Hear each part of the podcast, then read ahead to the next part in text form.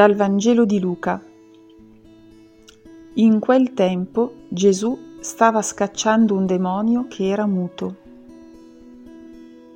Uscito il demonio, il muto cominciò a parlare e le folle furono prese da stupore.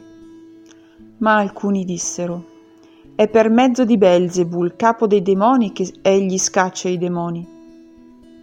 Altri poi, per metterlo alla prova, gli domandavano un segno dal cielo. Egli, conoscendo le loro intenzioni, disse, Ogni regno diviso in se stesso va in rovina e una casa cade sull'altra. Ora, se anche Satana è diviso in se stesso, come potrà stare in piedi il suo regno? Voi dite che io scaccio i demoni per mezzo di Beelzebul. Ma se io scaccio i demoni per mezzo di Beelzebul, i vostri figli per mezzo di chi li scacciano? Per questo saranno loro i vostri giudici. Se invece io scaccio i demoni con il dito di Dio, allora è giunto a voi il regno di Dio. Quando un uomo forte, bene armato, fa la guardia al suo palazzo, ciò che possiede è al sicuro.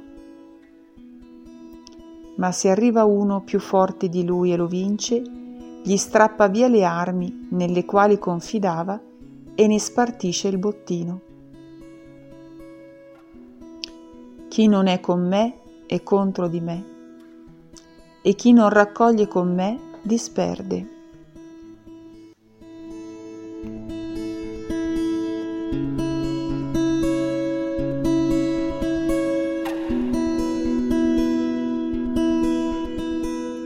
Oggi ci troviamo di fronte ad un testo molto particolare. Gesù è accusato di operare esorcismi in nome di Satana. Lui però non ci sta. Non vuole essere scambiato per un santone, per un guaritore o per un guru. Il demonio è colui che divide e che inganna, che ci fa credere che Dio sia un concorrente e non un alleato. È un testo che mi provoca e suscita in me questioni decisive. Davvero conosco il Signore? Che posto gli riservo nella mia vita? Davvero questa domanda sta al centro della mia vita di fede e mi rendo conto di come tante volte anche io dubito del Signore, della sua grande pazienza e del suo amore smisurato che sempre accompagna la mia esistenza.